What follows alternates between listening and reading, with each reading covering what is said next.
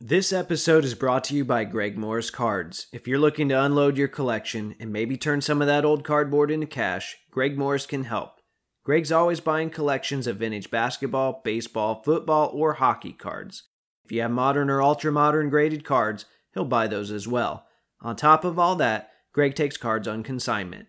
Go to gregmorriscards.com to sell them your cards, or you can email joe at gregmorriscards.com directly.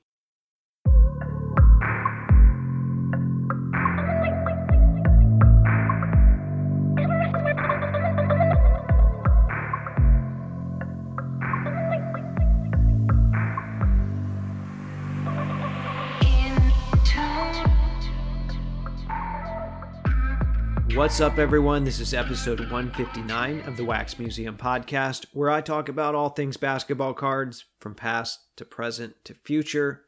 This is your host, Kyle, and as always, you guys can find me throughout the week on social media. My Instagram is at Wax Museum Podcast, and my Twitter is at Wax Museum PC. Well, um, I want to start off today by thanking those of you that reached out after last week's episode. I'll say I had a number of people that congratulated me on the damn Pure Patch showing up, and quite frankly, I still can't believe that one made it here. Um, I had a lot of people asking how I made custom cards for the Pacers Magic game that I talked about. I'm going to try and get a video tutorial up at some point if I can find the time because I, I do want to answer that, uh, but sometimes visuals are better. And um, then I even had a listener that sent me a Jalen Smith autograph because I wasn't able to get him at the game. So uh, thank you, Rold, for doing that. Uh, I really, really appreciate that. All right, as far as this week's episode goes, um, I'm going to bypass the usual mail segment, and I think I'm going to save that for a later date so I can bring you a recent conversation I had with Carter, aka MC Basketball PC, on Instagram. I had a lot of fun chatting with him and I'll have that for you here in a moment. Before I play that for you, though, I want to take a moment to remind you how you can support this show. As you guys know, there are costs that go into producing a podcast. One of my goals is to always keep the show itself free. As a result, I've signed up for affiliate programs with eBay and Fanatics. If you'd like to help support the show in this way, go to www.waxmuseumpodcast.com, click whatever store you need to go to, shop as planned, and the show gets a small commission in the process. Once again, that's www.waxmuseumpodcast.com. This is Slick Leonard. You're listening to the Wax Museum Podcast.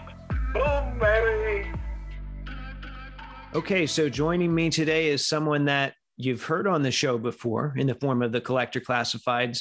And I feel like every time I scroll through my Instagram feeds, his post and his collection are a pattern interrupter. And I mean that in a good way. Um, I'm also a little jealous that his NBA team is so exciting to watch right now. And they play my Pacers this week. Carter, we've heard your voice before, but it's nice to finally have a real conversation. How's it going, man? As well with my soul. How are you?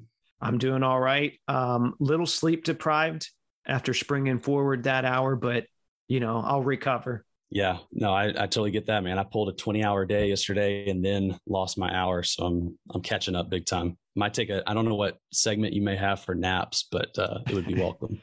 well, I laid on the couch and watched the Hoosiers game. So uh, I guess I don't have as much of an excuse to be tired as you do, but we're going to learn in a little bit why you worked so hard yesterday. It wasn't an actual vocation uh, but it was a hobby, right? But we all know the the Mark Twain right. story where he says, you know, essentially, if, if your work is something you enjoy, it's not work.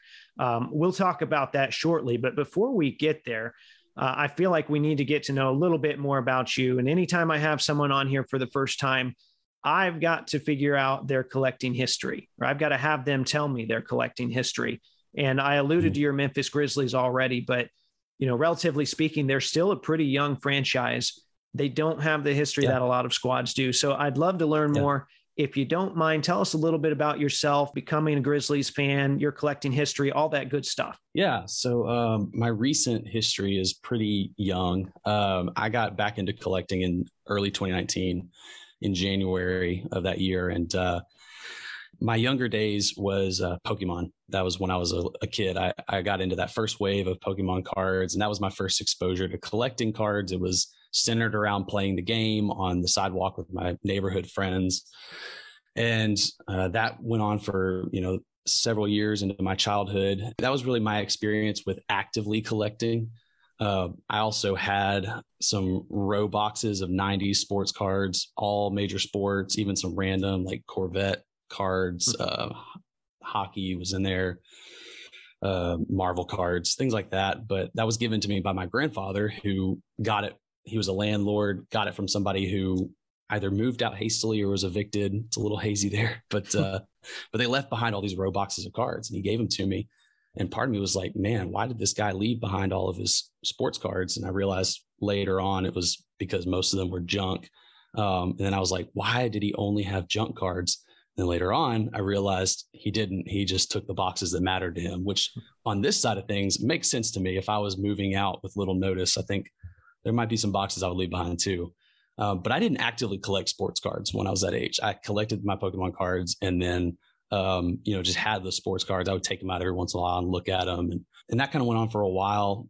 Eventually, when I stopped collecting Pokemon cards as a kid, I didn't actively collect anything until 2019 and the way that I got in at that point was just standing in line at the self checkout at Walmart back in the days when this that shelf was full, you know, and there was mm-hmm. a clearance aisle. You know, there's even a clearance shelf with a bunch of blaster boxes on there. You know, hoops, it was like old specifically. Hoops, hoops specifically. No, I'm glad you said that because hoops specifically is what single handedly brought me back into the hobby. So uh, you can say it sucks, but I, I owe a debt of gratitude and so uh, I was I was standing there and I just decided to throw in a little rack pack. I was like, I have not looked at sports cards in forever. I want to see what these look like. And uh, when I got home, I opened them up and I was looking through. I was like, oh, these are kind of cool. You know, this is this is neat. And I came across a Luka Doncic rookie card, and you know, Luka was the was it. And so I was like, well, this is interesting. And it wasn't just any rookie card; it was a it was a shiny one. I was like, hmm. hmm. And so I looked it up um, figured out that it was the teal explosion parallel. And I saw that it was going on eBay for 65 bucks against the $5 that I'd spent. And so uh, I was hooked from there. right. It, that card is worth considerably more than 65 uh, at this point. Um, and I've, I've managed to hang on to it because it's just, it's it, every time I look at it, it reminds me of, you know, how far I've come and, and right. how I kind of got back on this track. Experience value too. Yeah, absolutely. Absolutely so from there, I started really getting into Grizzlies cards because you know I'm, I'm, from Memphis and I live in Memphis, and so that's kind of my, um, you know, if I'm going to be in this, that's going to be my draw. So I start collecting a bunch of Grizzlies and go through that kind of process of figuring out which players I want to collect and all that. I'm, I'm really focusing on the core four from the you know 2010s era of Marc Gasol, uh, Mike Conley, Zach Randolph, Tony Allen, those guys primarily. And what I quickly realized as I started getting bug eyed over um, jersey cards, autograph cards, serial numbered stuff, I'm just like, I want it all. Um, and I'm trying to figure out how do I build a collection that that I enjoy, that I'm proud of. And uh, and it was actually, I don't think I've told you this. I, I believe I've told Steve this, um, but I was listening to your podcast um, early on into my phase. You know, when I dive into something, I research everything, whatever. Found your basketball card podcast, and I I was listening to Steve talk about how he um, became a Jae Crowder collector. Mm-hmm. And that's when it kind of resonated with me. I was like, man, I need to pick a player. And so that's how I really landed on Mike Conley as my main guy. I can get a little bit more into that later about the details of that. But um, that's when my my collection started to take focus. When I started focusing on him, I started branching focus off into every part of my collection and making sure that it was something that I did on purpose.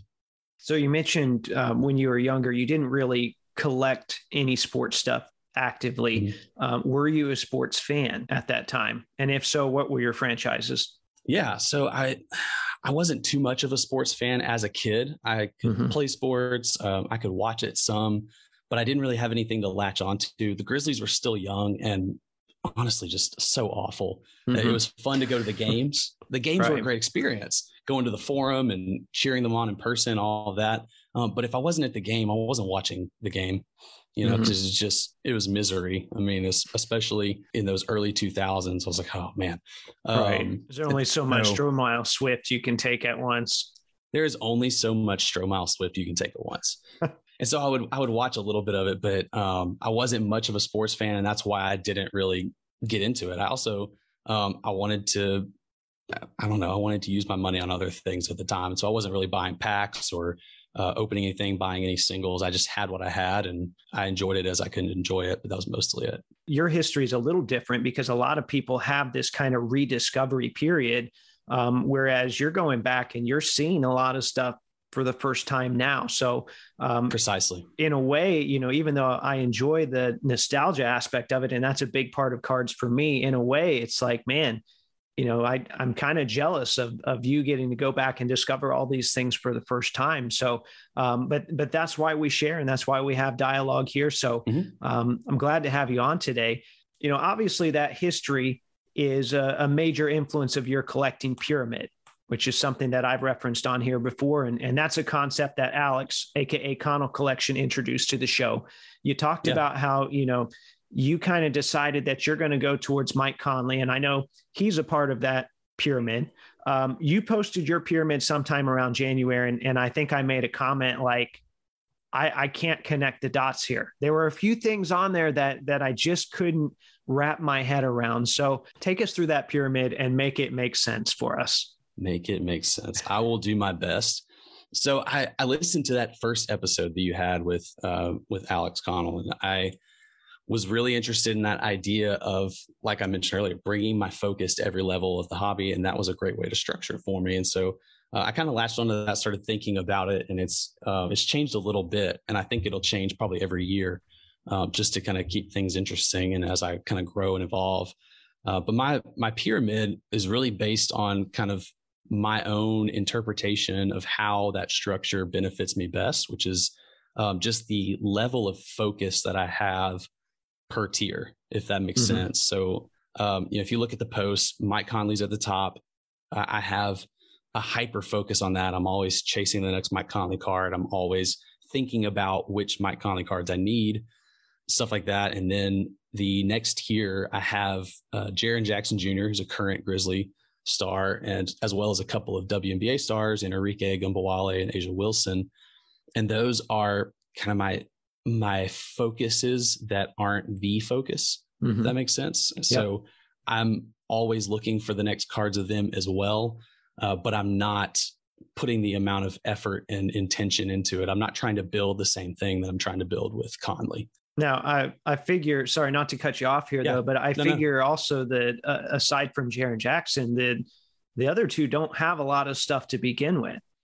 Um, so you don't have to really spend a lot of time looking for them so much. Yeah, that's absolutely correct. WNBA for the for several years now uh, has only had one set per year. Mm-hmm. Without started with Rittenhouse and then has continued up through Panini. They did uh, 2019 Donruss, and then they've done the last two years Prism, but they've never done multiple sets. And so uh, Arike is now going into her uh, fourth year, I think. She was she was a 2019 draftee, so she's got very she's got three sets.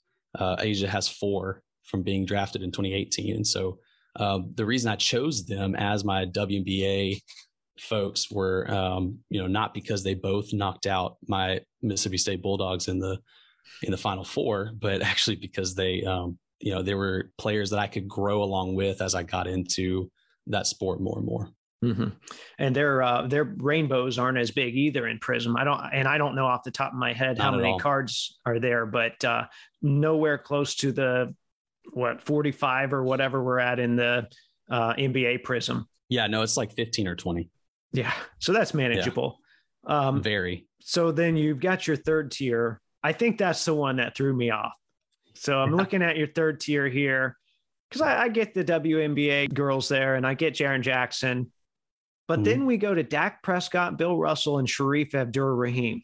So now when I say make it make sense, I probably just mean that middle tier of that pyramid. So tell me about that. Yeah, sure. So um, that really is coming back to the focus part they're not related to each other so much as they are to uh, the just the level of focus I give to them. Um, Dak is a throwback to my you know Mississippi State alumni status. Um, okay, just, that's that's the connection I, I was yeah. missing out on there. That makes sense. Yeah, yeah. And if you look down at the the final tier, you know, they're at the bottom. Um, Mississippi State cards in general are are kind of that bottom level of focus of something that I'll always pick up, but I'll never really look after too much.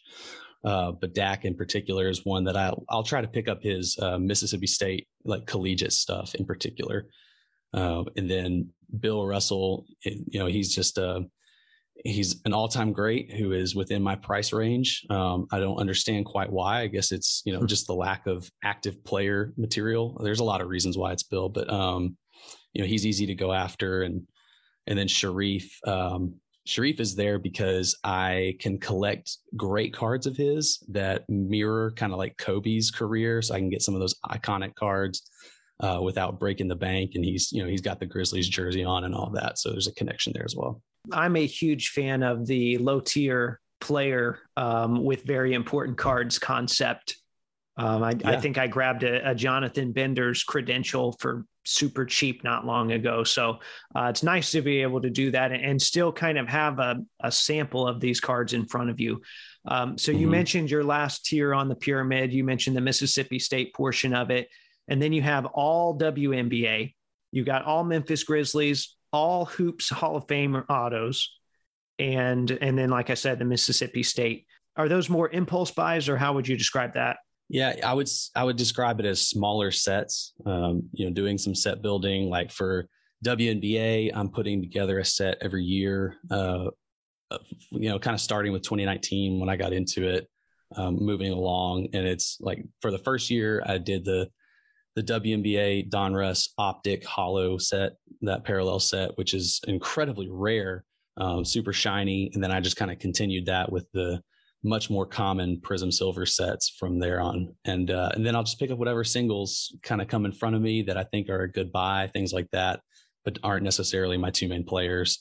And it kind of the the it kind of goes along with all the other um, all those other categories is just kind of picking up a set that maybe encapsulates it. Like with Grizzlies, I just pick up a player from the entire roster for each season, stuff like that. And um, it is more casual, I would say.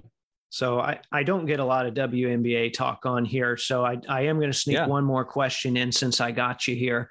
Um, I know there's been several, you know, I would say big transactions or big signings here in the offseason so far.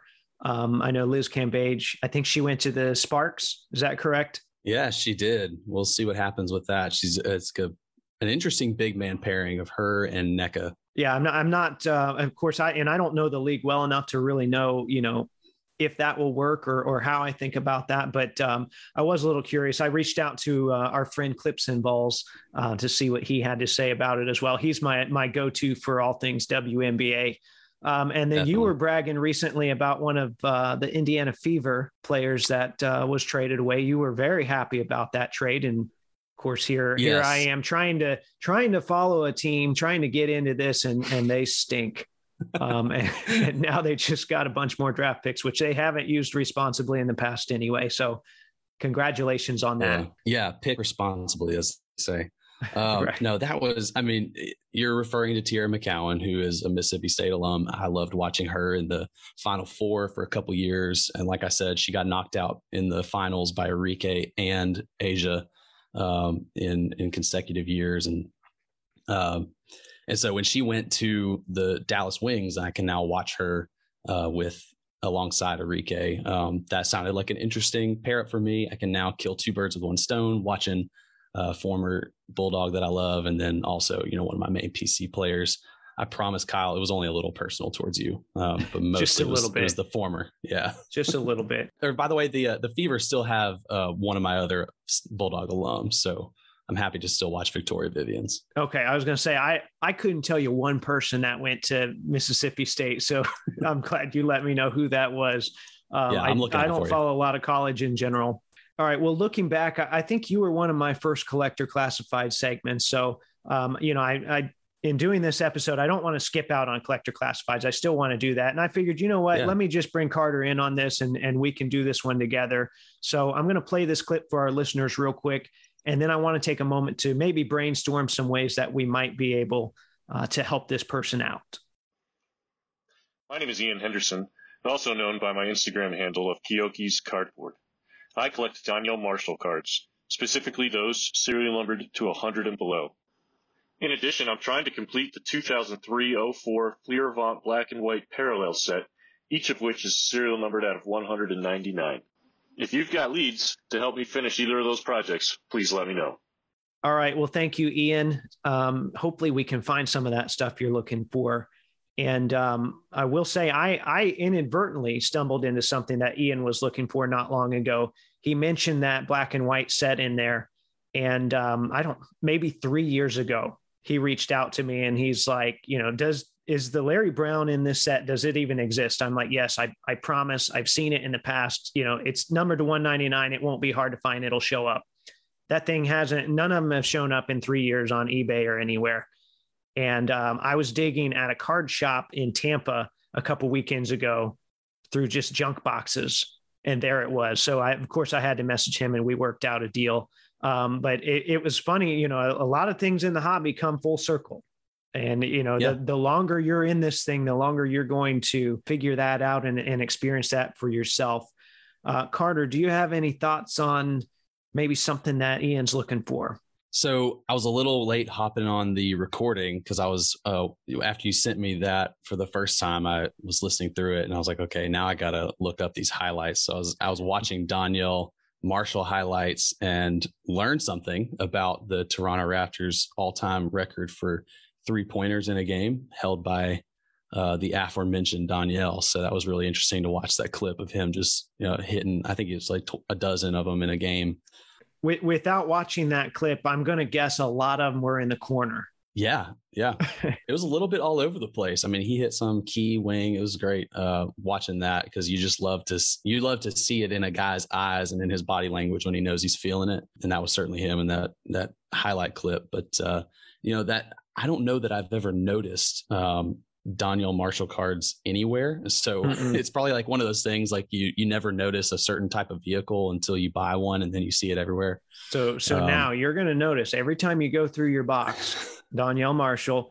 oh there's a Cavs card, there's a was it Hornets card. I think he was there. He was on a number of teams. Yeah. In fact, I, I kind of forgot about the Raptors stuff until you mentioned that, but um, he bounced around a little bit, Absolutely. but he lasted. Anybody that lasts that long in the NBA, you know, quality player. I, and I know yeah. people, you know, even like Kwame Brown, I know a lot of people were throwing jabs at him just because he didn't live up to to the potential supposedly. That dude was around in the NBA for like a dozen years.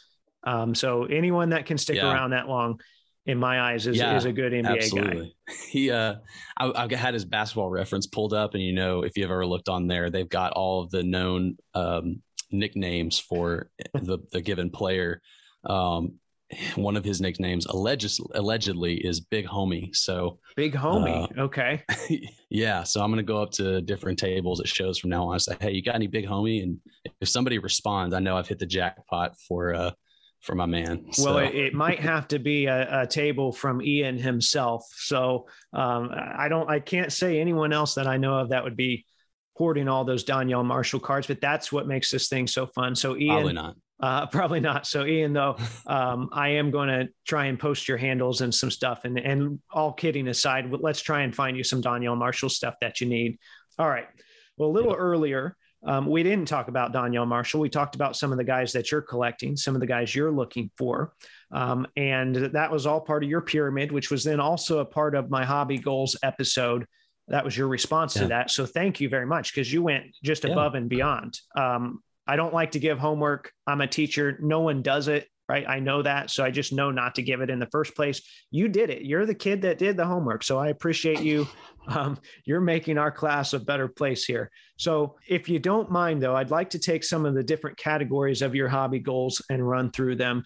And um, I know we're not too far into the new year yet, but maybe we can even see if you've made some progress. And, and I know yesterday, um, we've kind of hinted at it already, but I think you made some progress yesterday. So definitely, let's start off with uh, your first category, which was budget and capital.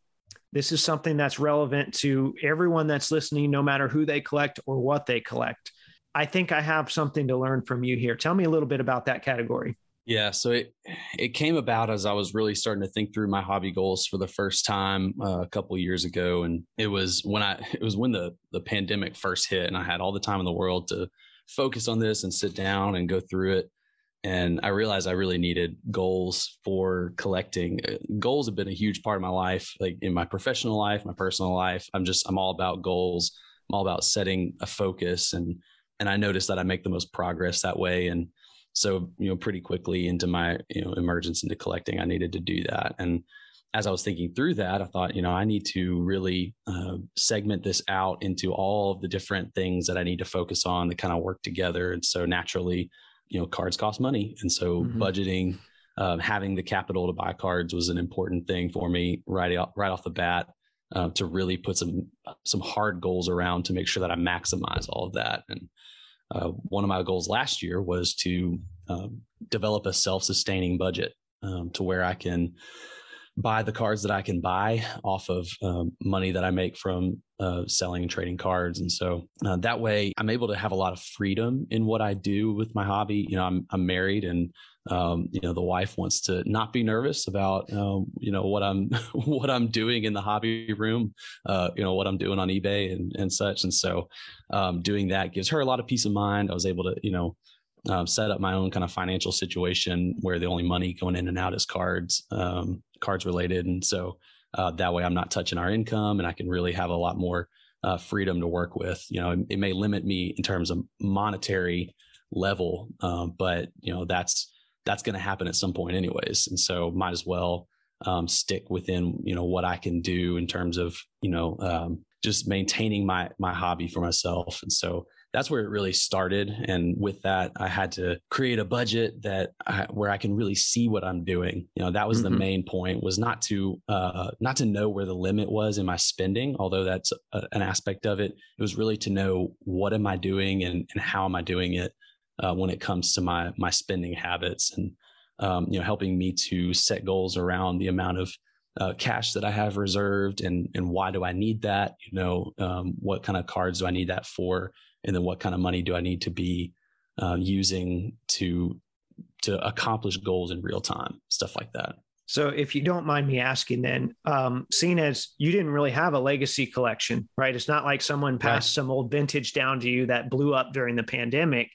Um, how do you create something that's self sustaining when you didn't really have anything there to begin with? That's a great question, Kyle. How about you answer that for me so that I can have something to go on? it's something that I'm learning in real time. I mean, it's uh, really what it is is, is self control, mm-hmm. not going outside of myself and understanding when it's time to let go of a card. Uh, is a big one, even if it's something that I picked up uh, to be a PC card long term. Um, we all know that that changes, and so just understanding when it's when that's changed and when it's time to to move on for some, from something, but also knowing when to spend a dollar on a PC card that's going to be locked in place for a while versus when to spend time uh, and money on something like what you talk about a lot is you know spending t- money on lots and and things that I know I can enjoy in the short term, but then let go of very quickly and and do so maybe even at a profit where I can enjoy more things in the future. Uh, that's kind of what it all revolves around. Right, because you kind of got hooked on something that could be, or you got hooked to the hobby, is what I should say, um, mm-hmm. by doing something that could be dangerous, where people, you know, will buy a pack and hope that they can hit that really expensive card, or buy into breaks yeah. and hope they can hit that really expensive card. And I would say like 9.9 times out of 10, that doesn't happen. Um, and then you hit a Luka Teal explosion in your basically your first pack. Um, mm-hmm. So, you know, it seems like you're not a degenerate ripper. Uh, it seems like you did not develop that mindset, even though you know you had proof of concept right in front of you, or seemingly you had proof of concept. Yeah. Um, so, kind of, how did that, you know, how did that shape and how did that form? So, very quickly, uh, my focus shifted from uh, from buying a couple of loose hoops packs at Walmart to wanting to have cards that relate to what I enjoy watching uh, when it comes to sports. You know, who I enjoy following and like we covered that that was the Grizzlies. You know, I was like, if I'm going to make this worth it, I need to be buying Grizzlies cards. And I very quickly understood that buying a hoops pack or even buying a prism pack was not going to guarantee me any Grizzlies cards that I cared for. And so it was a pretty quick transition from I can spend 20 bucks on a blaster box and get a, you know, a base Jaren card and not care about it, or I could spend that 20 bucks on a Mike Conley RPA because that's what they were going for back then. I could be really happy. Which is crazy. Yeah. you know? Conley's one of those guys that um, even the other day I was looking at his Chrome rookies because I had a Chrome rookie in my show uh, show inventory, and I think I ended up putting like eight dollars on it, which is probably higher than they go for anyway. It's just I couldn't couldn't just bring myself to sell one for five bucks. Well, then I pulled up the refractors, which are not like the Prizm Silvers because they're they're limited. They're numbered to fourteen ninety nine from two thousand seven. Yeah and they were selling for like $25 and i'm like you you got to be kidding me. Like i'm not a huge mike conley fan but that seems disrespectful. Yeah. Uh, well it's i mean it's just it's it is a proof of market market focus and what people are really actively into.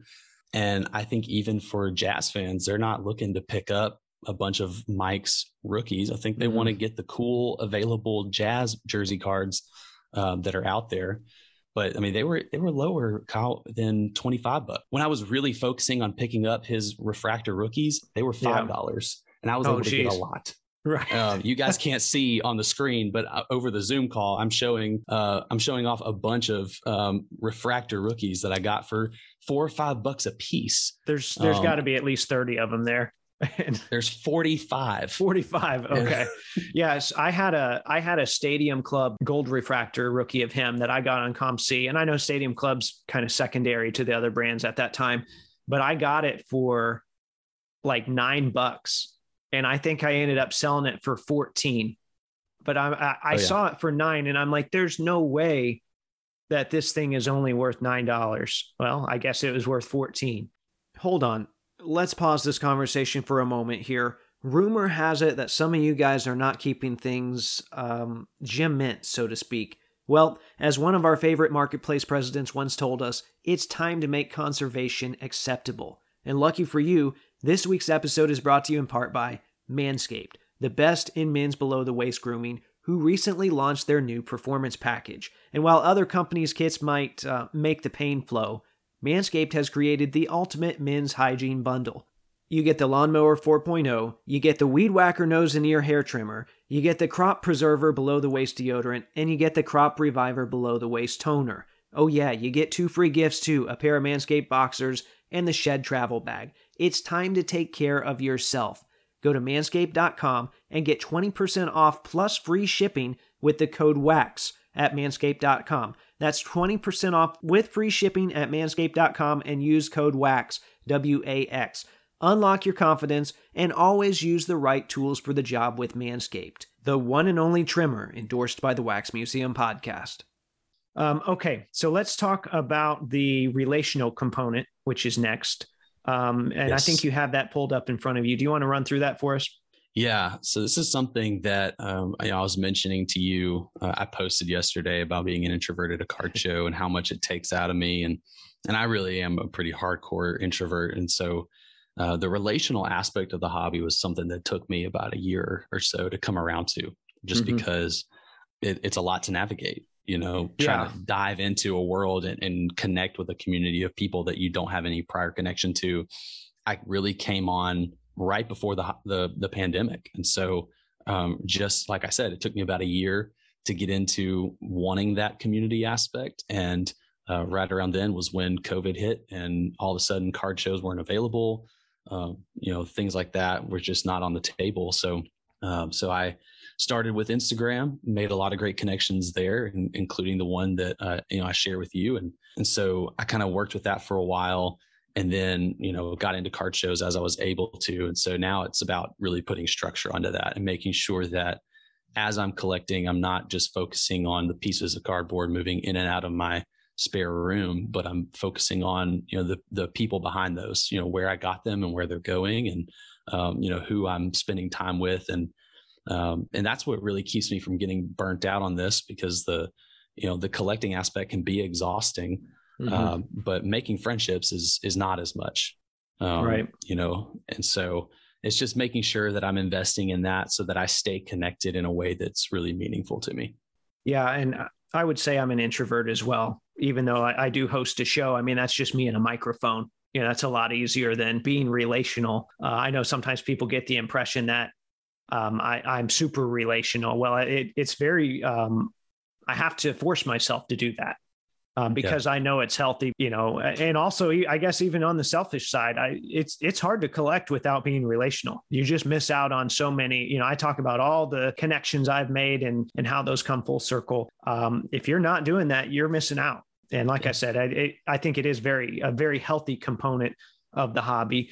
And that leads us to our next one here, our next category, which is experiential. Because if you are being relational, then you're also you're most likely doing that through experiences. Um, so talk to me a little bit about that, and then if if you also want to mention what you were so busy doing yesterday, I think it's time to do that. Yeah, absolutely. So like you said, if you're going to be relational, you're going to be experiential. And really, the reason why I have this broken down into four separate categories is because uh, they they all relate to each other. And so, if you set goals for yourself, whoever's listening, you know, you'll realize quickly that um, you need to focus your goals on all sorts of different categories because if one of those categories falls behind because you're not focusing on it, it can limit the way that you accomplish other goals. And so, uh, like my relational goals, it's really hard to accomplish that if I'm not focusing on the experiences that support and expand those relationships and those networks. And then vice versa, going for different experiences, it's kind of harder to get into those uh, experiences if you're not investing in the relationships that come along with them. So, like you mentioned, this past weekend I was at in Nashville at the big show that was happening there, and that was one of the bigger shows that I've been to. Um, not the biggest. I've, I've, been out to Dallas a couple, uh, once, and and that was bigger.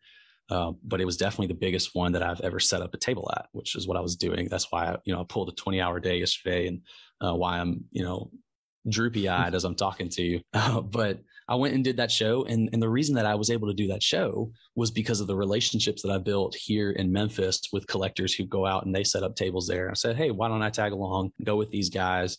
And I wouldn't have done a table there if it had just been by myself. It was because mm-hmm. of those relationships and investing um, in the the experience alongside of those guys. That's why it was so worth it and why it was so meaningful. And and so it's it's been those relationships that have led me into new experiences, new experiences that have led me into new relationships. And so that's why I have things on there like attending at least 10 shows. You know, I want to be going almost every month to a show because every time I go to a show, I'm meeting somebody new. Every time I go to a show, I'm seeing different kinds of cards that I may not have noticed before, or, you know, based on what's available, I'm kind of, um, you know, understanding more about the, the ecosystem of cards and things like that. You know, like I said, it just all runs into each other. What's the show scene like um, in the Memphis, Nashville area right now? It's growing. I was even talking with the guys on the way back uh, last night. Um, you know, one of the guys that I ride with, uh, rode with from the show, he's the promoter for the show here in in Memphis. Uh, it's out in Bartlett, which is a suburb, and um, you know, Beckett called and, and asked him about coming out to the show, which is um, for us is big time because mm-hmm. it wasn't too long ago that the the show was under 40 tables and you know now it's it's approaching double that just because of the the boom to the hobby, Kyle, obviously, mm-hmm. but but also just the the connections that have been made. Like one of my relational connections is connecting more with Memphis area collectors, and um, that has paid dividends in the last couple of years. Guys just kind of networking, and that's happening in pockets all throughout Tennessee, and that's leading to more and more shows, bigger and bigger shows. Nashville has grown exponentially. They're doing their first multi day uh, this summer, and so um, it's getting up there. It, it's getting a lot better. So now that you've had about, let's say, half a day to reflect on it, which I don't even know if that's enough because, you know, the whole experience is exhausting, like you said. Um, now that you've been on the other side of the table, do you have any um, takeaways or is there any experience that you gained that you don't think you would have gained otherwise? Oh, for sure. Yeah, doing a big show is so much different than doing a regular size or smaller show, depending on what your you know definition of that is. But it was over 350 tables at Nashville yesterday. I think any of us would call that a big show. That's a very so, big show. Yeah. yeah, it was huge. It was huge. And so that was by far the biggest one I've ever set up at. I thought that I knew kind of the ins and outs because I've done it several times of what it means to set up and, and do the dealer side of the of the the deal. And so I was feeling pretty confident going in. Uh, you mentioned uh, looking at some of my photos of my table that I shared on Instagram and how put together it was. I put in way more work to my table than I ever have. I wanted it to look good. Was that a story so, or was that a, a, post? Is that still up? Uh, it's it's a it was a story, but I can repost it later Okay, uh, yeah. for folks to see. I see. want and and I say this because I was impressed. Like if you see my boxes at shows, there might be one printed sign that I printed like 3 years ago, but outside of that it's like me scratching stuff. Like I have a box um, that I literally just put with Sharpie, $5 entire box. Like that was the Mhm. kind of the I got, you know, exhausted with doing all that stuff. Your boxes had signs, logos. It was it was Mhm. neat like looking at it online, I knew exactly what boxes I wanted to look in at your table. I mean, that stuff was immaculate. So I, I want people to see that. I was impressed by that. So do you think that paid off? Yes, I, I do think it did, and you you said exactly what my motivation was behind that. I've never put that much signage or anything on my table, but I was thinking about the the kind of guys that come and set up at these big shows. They've got multiple tables that all look uniform, and they've got a big banner behind them that says "Buy, Sell, Trade." We pay cash. That says you know all these things like that. And it for a guy like me who is setting up one six foot table in a sea of big time dealers uh, I was like, I've got to, folks are going to skip over me if they don't know Mhm. exactly what I have. And so I thought, you know, putting up some signage could help people to identify, like, okay, he's telling me exactly what they have. I can identify as I am walking past whether I need to stop or not. And I got a lot more that way, I think, uh, than I might have otherwise. So I'm just curious, and I'm not going to judge you either way. It was everything priced. I had every single card at my table priced. Do you think that because this is kind of a debate I'm having with people? Uh, I'm I'm team pricing, but I know not everyone is, and I respect that. Do you Mhm. feel like that worked to your advantage? No doubt. Um, I think people are trying to save money. You know, like they say, everybody wants a deal. But at a, at a show like that, where there's almost 400 tables and you only have the one day, more than that, I think people are trying to save minutes. And Mhm. so, um, folks want to know what things are priced. They they want to shorten the negotiation. They want to shorten the evaluation as they're looking through your cards of whether they even want to start a negotiation. And I think for me, that's what it comes down to: is just being very clear about uh, what I'm asking for everything. Even my case where folks couldn't pick up the cards, they were they could just look at them. I have them front priced, the stickers on the front, so they don't even have to ask, "What do you have on that? What do you have on this?" Um, they can look and they can do the math in their head to decide if they even want to talk to me or if they want to move on. And I think that puts people at ease, and they actually, ironically, maybe spend more time looking at my table than otherwise. And that that's all like anecdotal evidence, Kyle. Obviously, I don't have Right. you know any numbers, but that's how I felt about it, and that was the kind of motivation. the last component of your pyramid that I want to get to today, we've already covered the the main part of the pyramid where you had you know Mike Conley and Jaren Jackson and so on and so on. Um, you had two other slides that went with it as well with the collection Yeah. portion. You had singles and then you had sets. Now I think some of those singles that might be the list that you um, that we posted for your collector classified. But tell me a little bit about the singles and the collection and where that fits in, and and maybe if you've made some progress on that or not. Yeah. So I would say I could go through here and I can look at all of my goals from each category and and I kind of know which categories I'm making more progress in, which ones I'm making less progress in. And I will say right off the bat that finding the actual cards that I'm looking for has been the one where I've made the least progress so far. Um, and I'm I'm kind of okay with that because the natural progression of these goals dictates that I build up the capital I need to really go after those without completely exhausting myself. Um, networking and trying to find the best ways to acquire those cards rather than just going for the first one I see. Because some Right. of these I could get, I could get on eBay right now and I could hit the bin. But like you said, um, you know, if you're not building those relationships, you're missing out um, not on, just on an important aspect of the hobby, but on an important way of acquiring cards. Mhm. Um, you know, folks who are newer in the hobby can easily fall into the assumption of uh, whatever is on eBay is what's available, and that's so far from the truth, right? And I think your Right. collector classifieds are a great way of highlighting that and pointing out that the networking is an important way to acquire as well. Yeah, you hinted at it there. This is actually was going to be my next question. Are you prepared for what it's going to take for that 2012 Mike Conley Gold Prizm?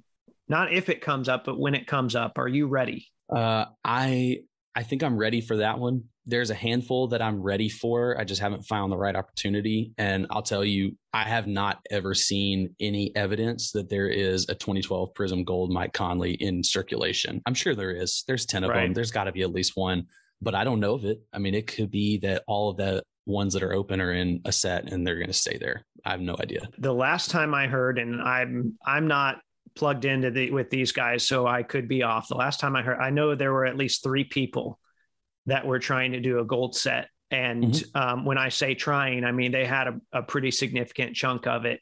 That's going to be tough. It's going to be tough for a guy like Conley. However, you used your experiences yesterday and you used those relationships yesterday and i don't yeah. even know how it came about so i'm curious about the story but you sent me a picture you found a mike conley 101 yesterday um, tell me yes. which one it was and, and then tell us kind of how that came to be yeah so uh, like i said i came up with a bunch of friends uh, and we all rode together from memphis and so we were set up in a consecutive string of tables and, and we spent the day kind of watching each other's tables while the others would kind of go around and peek at stuff. And so as we kind of cycled through that, um, like I said, I mean, those relationships are important. Mm-hmm. And um, I want to give out a shout out to uh, one of my friends who spotted that card in a in a display case for me uh, because he's the reason why I wouldn't have seen it otherwise. Um, but my friend Jonathan, who is actually the promoter that I mentioned for the show here, um, he uh, he saw that card, asked about it. Turned out it was a one of one he thought it was a rookie card. I think the guy who owned it thought it was a rookie card. I realize now it's actually a second year, but I don't care um, because it was still super. Kind of, the pose kind of looked like a rookie card. It's like I think he's just. It's more like a photo shoot, like he's standing, right? Yeah, well, it's it's a game shot, but it's um, you know the background is removed. It's like a cropped photo. Uh, but yeah, I found this this one of one. I'll, I'll post it on. It's from Topps Hardwood and uh, and he he saw that as he was making his rounds, and then later I was making my rounds, and I saw a card that he was looking for in the exact same case, and I came back and I was like, "Hey, did you see that card? I think you need to take that home with you." And he's like, "Yes." And while I have you, and he told me about the Mike Conley, and I was able to make a deal for it. Um, that even with it not being a rookie card was just a fantastic deal, and you that never happens, right? You never right. see like a perfect PC card at a show but it was just one of those you know happenstance things that um, again experience was what allowed me to have access to that it would have never popped up on ebay um, but valuing experiences helps me to value my collection and, and like i said it's just it's all connected well carter i would say i i really enjoyed hearing about your experiences today um, in fact, I, I want it. Maybe we'll have a follow up toward the end of the year and kind of see how your goals are progressing. But um, I appreciate you taking the time out of your schedule to come on the show You've got me convinced that I might have to make it up to Nashville this summer. I'm kind of figuring out, um, you know, maybe I didn't plan so well for the national. I might have to have an alternate plan, which, you know, that's okay. I'm not sure if I'm um, real excited about Atlantic City anyway, but like I said, might have to make my way up there. But anyway, before I let you go, um, I want to give you a chance to plug your social media handles, anything you're working on, or maybe anything you're looking for that we didn't cover here these next few moments are yours. Yeah. So, I mean, it goes without saying that one of my biggest plugs is uh, help me accomplish my goals. go, go follow, you know, go find me on Instagram at MC Basketball PC. Um, you can scroll down and you'll see a big purple post with my goals on it. And I really appreciate you, Kyle, for encouraging folks to to share your goals online because I just it just never really occurred to me to to throw it out there.